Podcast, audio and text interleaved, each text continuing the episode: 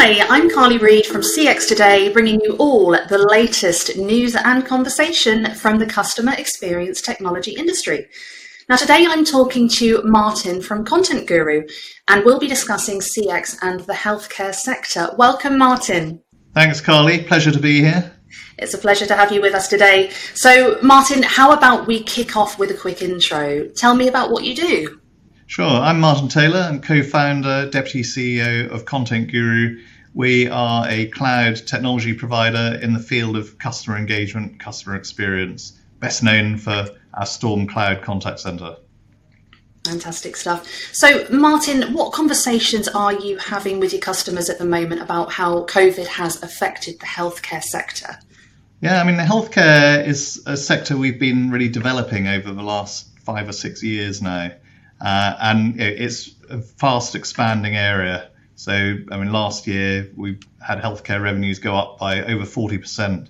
Probably going to be something similar this year. So, having more conversations, bigger ones uh, would be the other part of it. So, we started off in kind of small uh, edge of the, the picture type uh, applications, and now things we're doing are, are really at a national level you know, where they're looking at real kind of digital transformation uh, across the whole country. And I think that that's where we obviously aimed to get to. But things in healthcare move pretty slowly generally. Uh, but yeah, what we have seen is a speeding up of the pace over the last 18 months or so. Definitely fair to say that. So more conversations, more interesting and, and bigger conversations would be my summary there.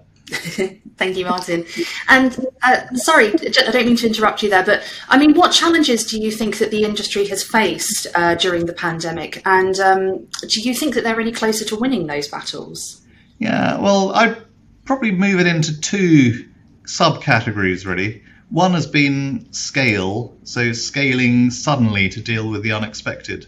So, obviously, the pandemic, everyone had talked about a pandemic. I mean, we've all seen the movies, but uh, when it came down to it, it did surprise a lot of people just for speed it took hold.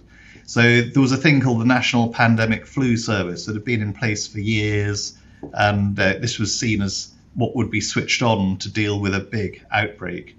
But when it came, it was so sudden and so fast moving that that service was never really activated. So it came down to people like us in the cloud who were running urgent care communication services for NHS to deal with it. So we suddenly found in London in the early days of the pandemic, we were suddenly dealing with 500 percent, yeah, 500 percent traffic, but 1400 percent volumes. And that's because the people downstream from us, ambulance trusts, etc., weren't able to deal with that capacity. So scale uh, was and will continue to be uh, important. And the second part of it has been about reducing face to face contact. So initially it was about clinicians wanting to keep safe. So obviously, if a doctor goes and sees someone and catches COVID, then they're pretty much out of action. Possibly they get very ill, which would be even more serious. Also, patients not wanting to gather together. So everyone's always hated waiting rooms and kind of hanging around for four hours to get seen. Uh, but then in the pandemic, that became an actively dangerous thing to do. So, you know, those two areas really, uh, the face to face and the scale, have, have been the two big themes that have come out of the pandemic. And how do you think that cloud technology is transforming areas like urgent care and mental health? I mean, so many people obviously struggled with their mental health during lockdowns. Um, what do you think about that, Martin? Yeah, I mean, urgent care obviously was at the pointy end, so people were calling 111, and, and the 111 services in, in much of the country are run from our platform. So you know, we're across quite a lot of what was going on there, not just at the early stage in London, but as it rippled out around the country. So urgent care became about streamlining uh, people from calling 111 through to being treated. Uh, and the ways in which they were treated uh, changed. So, in particular, video came in. So, in the 25 odd years I've been working, video has always been the next big thing uh, in technology, uh, but it's never really taken off. Suddenly, you had a reason why you needed video. So, urgent care went from theoretical discussions about video that we'd been having for years to suddenly, okay, we need video right now. Uh, we need to use the patient's own device. Uh, we need to not have booking. It's got to be ad hoc. The clinician has to decide, and it's got to be really easy for them as well, just to activate when that video is going to happen. It's got to be safe, of course, because it's not just a tech story uh, and GDPR, uh, but we're also talking about clinical safety. So everything around health has to have a clinical safety case now. So uh, probably fairly unusually among tech companies, we employ doctors and other clinicians, uh, as well as uh, information security professionals, to make sure what we're doing is safe. So that's kind of a, a rough summary of the, the space there. Uh, so video, streamlining people into going to hospital uh, more effectively, so they're not kind of queuing up when they get there. And then mental health, yeah, that was the other kind of big thing that came up. Mental health long been a Cinderella service, I suppose, of healthcare, uh, but you know, lots of people's mental health suffered, and we were asked to bring in um, very rapidly uh, new services for new NHS, particularly mental health customers. So we stood up one uh, NHS Foundation Trust in nine days from initial conversation, onboarding, putting them on the cloud platform, putting up the crisis line, uh, and connecting that through to the, the local urgent care service. So that simply wouldn't have been possible without the cloud. Uh, we never met them. We still haven't met them actually, but yeah, we've been working very effectively for a good year or more now. Um, so that also has led into some evolution of services for mental health. One would be on the video side again, so stuff that we've done for urgent care becoming uh, used in mental health. The first urgent care video services were one way. The clinicians didn't want to be seen at home or, or in a, a call centre. Um, obviously, in mental health, you want to see your clinician. So, uh, two way video was introduced pretty rapidly, and pretty much all uh, interaction on urgent care and mental health is now two way, interestingly. So you know, things move on quite quickly and presumptions are, are, kind of overcome. The other thing that's starting to take root now uh, in mental health was, is community prescribing. So uh, you know, sometimes instead of a, a, box of Valium, you might be better off with a I don't know, membership of the Bowls Club or something. So a lot of the isolation that's come about in the pandemic has kind of fueled these problems that occur when, when people don't socialize. We're humans, we're social animals. Uh, and so, you know, that social prescribing again has gone from being a theoretical concept to now having its own framework, actually, as part of the HSSF framework, uh, which we're on uh, with one of the, uh, the main providers of these services.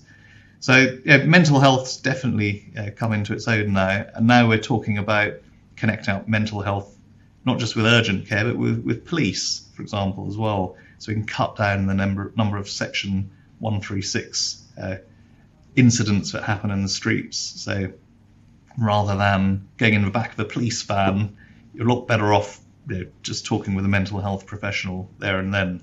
So lots of these services that are multi-agency uh, and a multi-system, suddenly uh, the cloud makes those possible, and the pandemic has made them necessary.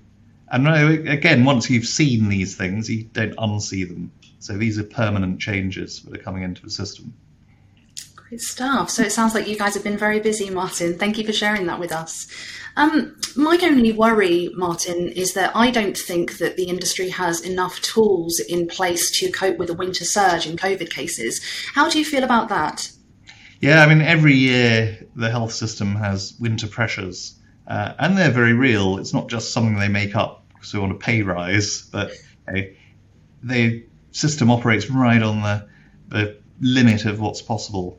Uh, and of course, you know, it's under extra strain this time because uh, th- there is an increasing uh, caseload of COVID. Um, there's the back to school factor. Uh, people have been to festivals. Um, you know, people have been socialising, going to football now. So what's expected is an increase in the amount of cases, maybe a fifth wave or however many it is now, Uh, plus, our immune systems are down because we haven't been socializing as much. That could mean a much worse than normal flu season. So that kind of confluence of forces is is something that's going to hit quite hard, I think. So naturally, they are preparing for this within the health system. Whether they could have all the tools, who knows? You can never have everything you need. But what will be available now will be better guidance from urgent care into checking into the emergency department. So we're reducing the number of unheralded, as they call them, arrivals. So people just rocking up. So you'll have more of an appointment. But of course, it's not. You don't just have an appointment in urgent care because you may be expecting to go in in two hours' time, but there could be some more urgent cases arrive in the meantime. So actually, the kind of flexible queuing that we are used to in the contact center world, that's perfect for this physical queuing. So yeah, we've already seen some very successful early examples of uh, booking into hospitals, reducing queuing, reducing people gathering together in waiting rooms. And whoever liked an A&E waiting room at the best of times? so there are definitely going to be improvements there that will be noticeable uh, at a patient level. There'll be more video as well, of course. Uh, you read about 50% of um, GP appointments are, are virtual, but actually, a lot of these face to face appointments weren't necessary in the first place. It's just now that uh, it's a lot more convenient to do a quick video at home rather than to actually go and wait in a waiting room and, and see someone. Or it might be you've got a rash. Uh, a doctor can tell within a few seconds what it is. So let's save ourselves all the time. Uh, so I think a lot of these hard won advances are going to be consolidated this winter. Yeah. Fantastic. So, Martin, you touched on uh, video a little bit then. Um, can you tell us a little bit more about Content Guru's video consultation technology and maybe how it's changed the way that clinicians interact with their patients? Yeah, sure. So, as I said, video, something we've been talking about for many years. There had always been information governance uh, would kind of come in and stop the party as soon as you started talking about video. Uh, and, you know, data privacy impact assessments, etc., are very important. Uh, we've seen some massive fines for GDPR contraventions, for example. Uh, was $225 million for WhatsApp uh, from the Irish government uh, just the other day. There was a kind of 800 and 800 odd million dollars Amazon fine. So it matters if you lose data in a commercial way or you misuse it. But if it's misused uh, or lost or you know, leaked uh, in a medical sense, that, that's massively important.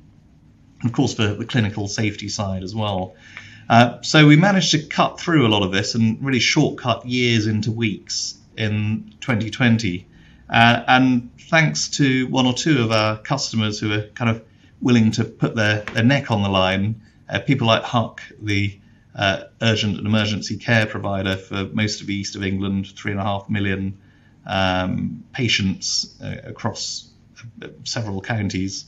They absolutely saw the need early on.